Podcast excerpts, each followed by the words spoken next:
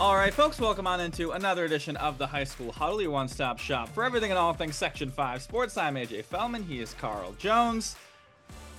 The weather, the winter is really picked up into full gear, both here in Rochester, over in Orchard Park. Carl rolling his eyes, shaking his head, doing just about everything he can to, express his displeasure in the weather here. It's just so cold. Like, you know, I get it. I'm up north. I know y'all like, what does he expect? He live in Rochester, New York, blah, blah, blah. I ain't trying to hear it. I'm not trying to walk out the house and my knees creak.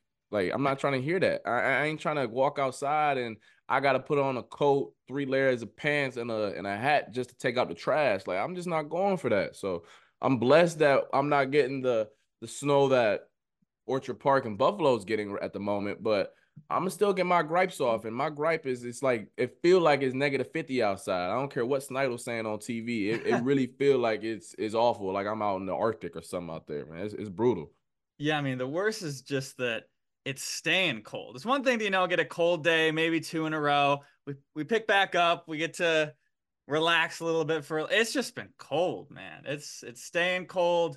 I'm looking at my weather app right now. It's not going to get above freezing until Monday. And even then, we're hitting 34. The week after that, we're back in the 30s, so not too bad. But weather is causing some havoc out in Orchard Park, obviously. I was there in the Steelers-Bills game, obviously postponed from Sunday to Monday. Honestly, wasn't too bad. I wasn't out in the seats, so I didn't have to deal with 3 feet of snow on my seat when I got there. Mr. Terry Pegula, you're going to have to cough up a little more money to get some snow shovels out there. I don't know how many people are going to want to trudge out there through a travel ban for $20 minus taxes and insurance and fees and all that crap. So, it was fine. It was a nice environment. Good thing about the weather was we were well prepared for it. So I literally had like 9 or 10 layers on during the game, 3 on the lower body, got the hand warmers, the wool gloves. It was fine, but wasn't the most pleasant day in Orchard Park. Wasn't the best day Friday for Roundball Roundup. No real snow, even though we had some cold, rain, which made things trouble. But we had some wind, which caused some issues to our Roundball Roundup schedule. Pulling up out to Wayne, I think playing up against Newark, game of the night. We told y'all about it all last week, trying to see how real and legit is Wayne, right? And I'm pulling up and the street is really, really dark. And Wayne already isn't the most well-lit, road as it is. Mm-hmm. So back in my head, I'm like, all right, cool, whatever. I don't know. Maybe they forgot to turn on the lights in the front. I don't know. But then as I approach the school, I can't see the school. And if anyone who's ever been out in Wayne, the school is right there. It's not like you can't see it from the road. It is legitimately right there. And I'm like, whoa, where is it at? So I'm like, let me just take a left because I assume this is where the road is. I've been in Wayne about 5-10 times. And I bust a left. Thad, if you listen to this, I'm sorry. And I just went all on the grass, just all on the grass. I'm like, oh, this not the road. Uh-oh. So I hurry up and try to get off of it. I was nowhere near the road, y'all. I'm way off of the road. I'm on the grass for at least a smooth 5 seconds. So, Wayne, if y'all seeing y'all road and y'all man, who messed up the grass? I apologize. It was me. Blame the transformer who blew out the light. Nonetheless, I get there. The game is obviously postponed because all the lights in that area was out. So unfortunate that was the case because we was really looking forward to showing that on TV. But unfortunate for that grass as well because I definitely was all over the area and couldn't see. I legitimately couldn't see. It was nowhere to go. I don't know. I was, I guess, betting with my life a little bit there. I don't know. But that was a little bit of adventure for about 2-3 minutes and just hopped back in the GPS and went back to the station.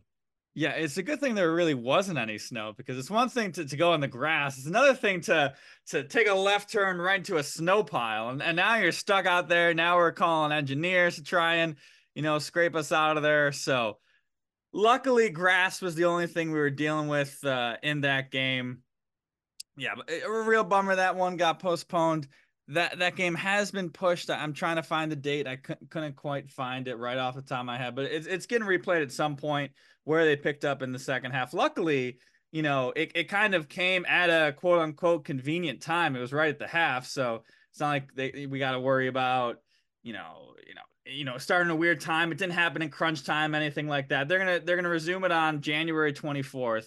6 o'clock. They're also going to run it back in Newark on February 9th. So we'll see if we can get out to that round two. But I texted Paul Gotham over Picking Splinters. He's turned into a little bit of a bad luck charm because he was at the Friday night East Franklin game. Obviously, as we talked about last week, suspended due to a little tussle. You know, Carl got delayed, you know, couldn't go to that game. This time around, tried to go to the game that Paulie G was at. No such dice. So two weeks in a row where we've had our games of the night canceled. Quite a streak for the Roundball Roundup. As I'm pulling up too, that's what's wild about it. Yeah, so hopefully this Roundball Roundup slate, you know, all the games stay on the schedule. You know, knock on wood, knock on, you know, anything you got here. But we'll get into some of our games for Friday a little on later in the show. But first, we go to our teams of the week, as always. The teams that we saw, the teams that are really impressing, the teams that making a bit of a statement here in Section 5 sports. Carl, why don't you start us off? Going to start with boys basketball, the Thomas Titans. I was impressed with what I saw them do on last Friday on our roundup slate, taking down Fairport 55-49. Impressive. Obviously, Fairport is a really good team. We've given them their flowers on this podcast before. But then they followed that up with a nice win over Penfield, taking them down by 10, both at home. And when you watch Thomas, we're probably going to show these lights right here. Not really like the craziest team, like not a bunch of high flyers, not dudes like crossing dudes up, but they are really, really sound. They're really technically sound. And they play like Fairport, LaShara Lowry, the point guard, and Aiden White. Like those are the two dudes. Like they are really, really, they go as those two dudes go. And because of the type of zone that Thomas was playing, they really couldn't execute as well as they wanted to. So shout out to the Titans for how well they played. Offensively, they were getting into their sets. I wasn't able to watch the second half, but the first half, Fairport was really struggling to get into what they wanted to do. All the stuff came off really fast break type of things. Helped that they were at home. That student section was being funny. Gotta love the high school student section. That's the one thing you do miss. The difference between football and basketball. Like football, they're a little tucked away a little bit, about 20 yards behind you. You really can't hear exactly what they're trying to say.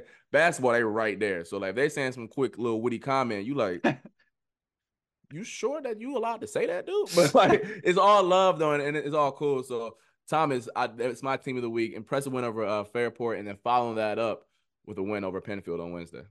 Yeah, and they have kind of really turned their season around here. They open up against Penfield, obviously the team they just beat. They lost by 20 to them. You know, they suffer a 15-point loss to a really good Victor team.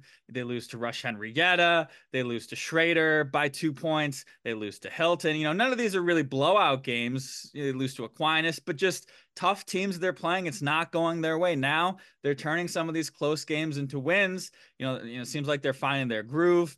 And they're going to get a chance to redeem themselves from some of these matchups coming up.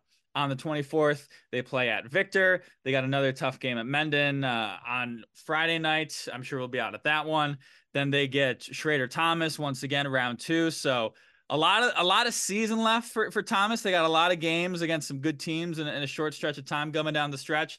They can kind of really turn to, you know, push themselves up to contender status here in Class AA this season. Especially with the way they were playing. It wasn't like anything fluke related. It was like, we're going to play our brand of ball and hopefully you guys, hopefully it leads to a win and two impressive win over two really darn good teams. Yeah. I mentioned getting to that contender class in Class AA because it's going to be really tough to get into the tip of the top of Class AA because my team of the week, and I believe we've talked about them before, but they deserve it this week. The Athena Trojans boys basketball team taking down East. Just a thrilling victory on Saturday night. They were playing against East, two teams undefeated, Athena in Class AA, East in Class A, you know, two of the best. This was, you know, the game to watch maybe for the rest of the high school basketball season and the regular season. And East took it to them early. You know, they were up 49-37 entering the fourth quarter. But then just something flipped with Athena. It's tough to keep them down for long because they have so many players where it just takes one of them to get hot at any time, and they've got a handful that can do it. And that person on Friday night was Mr. Corey Reeves. 15 points in the fourth quarter alone. They open up the fourth quarter on an 8-0 run. East hits a 3 to kind of answer. Then they go on a 13-0 run. So that's a 21-3 run combined against a really talented East squad to come away with the win 65-58. As I mentioned, Corey Reeves led the way with 21 points, 15 in that fourth. Z. Johnson had 15. Connor Osier had 13. And Athena's, you know, they've passed all their tests, and they don't have a ton of tests left on this season. You know, they got Eastridge on Friday. That'll be a good game for Roundball Roundup. They've got Hilton later in the season, who they beat by 13. There's a chance they go into this, you know, sectional tournament undefeated, which is really tough to do here in Section 5, just because, you know, there's so many quality teams where, you know, some team gets hot that you can beat them. But the thing with this Athena team, which I kind of alluded to before, they have so many guys. It is going to be really tough to beat them when Athena comes down to your level, because they just have so many guys. One of them is going to have a good shooting night. One of them is going to be productive. It's tough for them to go super far down low. To take down Athena, you're going to have to rise up above them. And Athena's, you know, their status is really good, where that's going to take a really impressive performance to beat the Athena Trojans. I was so impressed on that game Saturday, if I'm not mistaken, because they did it on the road, and different than some of the suburban schools where the student sections are like in unison, they on top of it, all that good type of stuff. Some of them city schools, the whole spot is a student section. Like yeah. There is no like one group, like you got parents, kids, students. They all just chatting. They all just, you know, barking at the kids out there, mostly out of passion. You know, some people obviously go a little above and beyond, but regardless, it's like a whole environment in there. And for them, you were there, but from the highlights I saw, Athena was kind of embracing it a little bit. They're looking at the fans, telling them raise the roof, all good type of stuff. So for them to do that on the road in that environment, you can get a little hectic. I've been at an East game where the fans are really passionate. They into it. They talking trash to the kids, respectfully, obviously, hopefully, from what I can hear. Obviously, I'm got my eye on the focus or whatever. I'm not really locked in too much of the conversations. But regardless, that was cool for me because they played the role of the villain, going on the road in somebody's house in that type of environment, and just literally just snatching your heart at the last second, like fourth quarter. Sorry, we was toying with y'all the first three quarters. This is our house now. That's really impressive for me.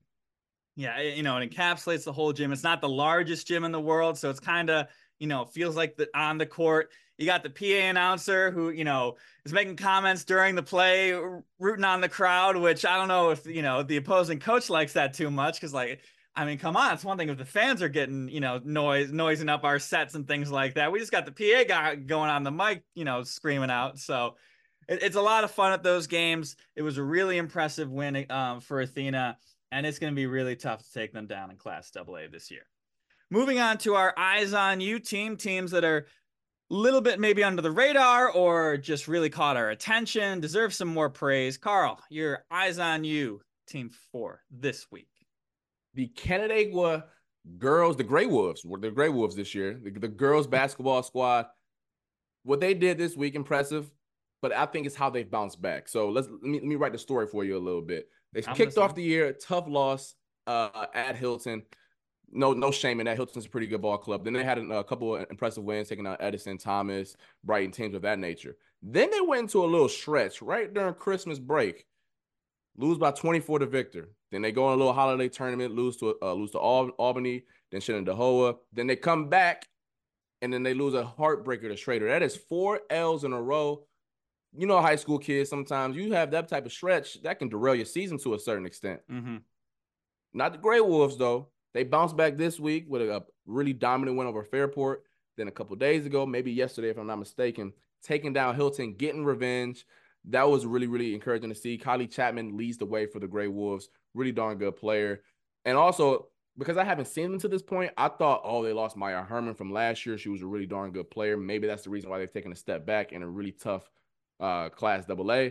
Nah, they just went through a nice little stretch. Ain't no shame losing to Schrader. Ain't no shame losing to Hilton and the other teams, or losing to Victor. So for them to bounce back and kind of say, hey, don't forget about us in Class AA. We can make some noise this year. Giving some of the other ladies some love. Macy Bacon is really good. Leah Sheridan is good as well. Julia Geithner. They have a bunch of players who can get things done, but they are led by Kylie Chapman. I remember her from last year. She's pretty good. Yeah, I saw them briefly in that Fairport game. Saw just, you know, a couple of the, you know, the opening plays in the first quarter there. And, you know, the thing about this Class AA section, we keep talking about it. Anytime you think you start to get a grasp on what this AA section is, it completely changes. You know, Victor starts winning a lot of games. They start rising up. All right, Hilton knocks them off. Then, you know, Penfield and Hilton play, you know, then, all right, you know, we talking about Penfield and, you know, now Canandaigua loses a bunch of games. Like, all right, you know, Canandaigua, they had a nice run last year. They made it, you know, to the Final Four or whatever. They're dropping down. Okay, now they beat Hilton. So it's going to be really fun to watch down the stretch. The thing with the Gray Wolves, you know, which is always a situation in, you know, high school basketball, when they're led by Kylie Chapman and Macy Bacon, probably their two biggest threats, both kind of from the forward position. They can both handle the ball a little bit, things like that. But when you get into that crunch time when, you know, Mallory Heiss is pressing you in the playoffs, you know, you got Victor and their swarming defense.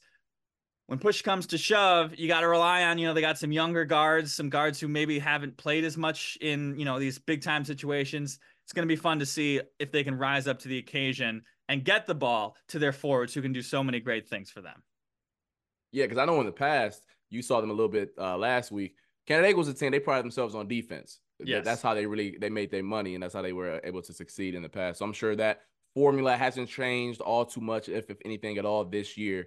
So you're right, though. I mean, guard play really tends to lead you far in basketball, and that's not going to be any different in this really tough Class AA bracket.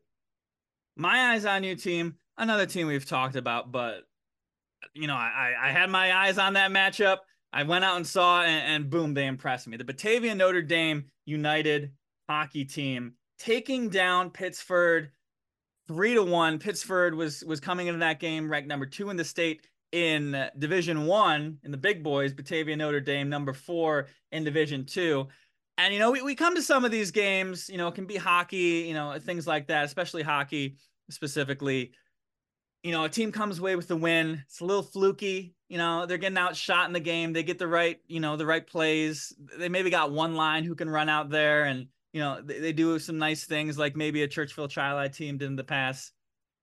That was not this game. This was Batavia Notre Dame taking it to Pittsford. They outshot them 29-17. The first time Pittsford's been outshot all season long. We talked about it before. They give up like 7 shots a game, something like that. It was the most shots they've given up in an entire game. Batavia Notre Dame was playing physical, but they weren't taking penalties. They scored 2 power play goals in this one.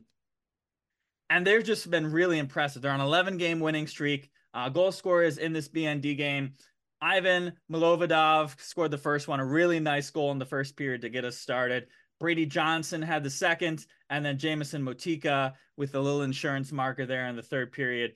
A really impressive game by them where, you know, BND, we don't get a chance to see them too much, and boy, did they impress me. And now they're going to play a lot of games at home coming down the stretch. They're 12-1. They're going to get a nice seed in Division 2, and they're going to be a tough team to knock off. They've got Trader coming up shortly, but I'm looking forward to that game, and I'm looking forward to see what this team does down the stretch. They're legit, you know, point blank period. I know early on in the year, prime time, our partners, Karen and Gerard, they did a nice little feature on them. You're like, all right, cool. You know how Gerard and Karen, they go around all around Section 5. So sometimes you're like, all right, maybe they're just, you know, making stops around the area. And, you know, that's how they're showing their love. But no, this isn't like a little pity for 30 seconds. Like, no, this is a real legit team. I remember when Thad was like, is this team legit? I said, I don't know. I said, it's like the second game of the year. I don't know. I'm covering the bill still. I couldn't tell you who's good or not. And you see the stats from afar, and you're like, yeah, I mean, on paper, they look good. And you know how other teams, when they play some of the Monroe County teams, they just don't stack up to a certain extent. But when you got back to the station and I read them lights, it wasn't nothing fluke about them. It was nothing, puck luck or anything of that nature. Like, no, like you said, the shot total and things of that nature. So I'm also, those at home, I don't know how gracious I am that AJ finally got the kids' names right, the dude for their teams. Because one of them, I want to say is Motika. My bad, my boy. I've been butchering your name for like a whole month. I'm sorry. And you know what? I know that's probably happened for a lot of times in your life, but I pride myself. We pride ourselves on being professional. So I'm happy that AJ did us a solid and got the kids' names right. Because your name's gonna be called a lot here over the next month and a half. So I'm happy that we finally got the proper way to say your name, because boy, I don't even know what I was saying before. We're not even gonna go back down that road. I'm happy we got it right now, though. Yeah, excuse me. The second Milovidov scored that first goal, I'm like, all right, we're gonna find a coach, something like that, especially when they win. We're gonna figure this one out. Yeah, and they've got Schrader. They've got a big two-game stretch coming up. They play that Schrader game on Saturday, this upcoming Saturday. And then they've got Victor tomorrow on Friday, which I just learned that Victor is in Division II this year for boys hockey. So they're down in, you know, quote-unquote Class B Division II. The cutoff in New York State this year is 1,000 beds, essentially 1,000 students in the district. Victor's at 998 this year. So they're down in Division II by two kids, one family, you know, a graduation, you know, a kid transferring out of the district. So that'll make things interesting because, you know, Victor is kind of starting to turn around their season, and I don't want to bet against them come playoff time, even against some of these good Division II teams that have really started to, you know, solidify themselves as really solid for this season. So we got a big slate of Roundball Roundup coming to you on Friday with some nice rivalry matchups, some good head-to-head games. Carl, why don't you start us off with your game to watch? Yeah, going back to the girls' slate, I don't need to put no ranch or blue cheese. I know I'm in Western New York. I'm sorry. I should have said blue cheese, whatever. Mendon versus Sutherland girls. This game's going to be at Mendon. It's a rematch of the Rainbow Classic, I believe December 22nd, right before Christmas at U of R. Sutherland won that first matchup. Took down, I believe that score was 56 to 50, excuse me. That's one of Mendon's two losses on the year. They also lost to Palmac. Can Mendon get over the hump, take down their rivals? Because what's unique about this year, they're not in the same classification. Sutherland's in A, Mendon's in that rugged AA bracket. So, I mean, look, if you want some bragging rights, this is it. There is no, like, we'll get y'all in the playoffs. Like, no, we're not seeing y'all until lacrosse season. So, like, at this point, like, you got to make sure that this is it. And it'll be a really good game. Obviously, these teams are really good, although Sutherland is ranked 8th in the state in Class A. Maybe Mendon will get some love, and if they were down in A as well, because I know AA is really, really good this year. But regardless, Sutherland's a really good team. We'll see if Mendon can get some revenge. Yeah, it's going to be a fun game, a fun night there at Mendon, because the girls play, I believe, 7:30 tip it's scheduled. The boys play at 5:30 earlier, so you got that big 1-2 punch. You know, I like the fact that they did the boys first, the girls, you know, second, because, you know, you get a nice turnout for the boys game. Then I'm just going to stick around for a really great basketball game for round two. And I do want to point out, I did get to Mendon on Friday night. It was the start of the fourth quarter against Gates Child. They kind of pulled away there, but they had this point guard, Eva Dixon, who wasn't on the roster and was just making some great plays. I had to, you know, do some research here. I texted the head coach. I'm like, who is this girl? She's Eva Dixon, 7th grader, up from JV. And I guess she's probably going to stay down JV, but man, she can hoop. She had two really nice takes into the lane. She can make things happen as just a 7th grader. I'm sorry, Section V. Mendon is reloading and they're coming for you with Miss Eva Dixon in like 6 years from now. Usually I make comments about, hey, like Syracuse, UB, y'all look at, She 12. Y'all don't even worry about her yet. Y'all hit her up when she like in 9th grade. That's when she really gonna show y'all how good she is. 7th grade. Golly, that's crazy. Yeah, that's what? 25, 26, 27, 20. That's the class of 2029. Yeah. That's just ridiculous.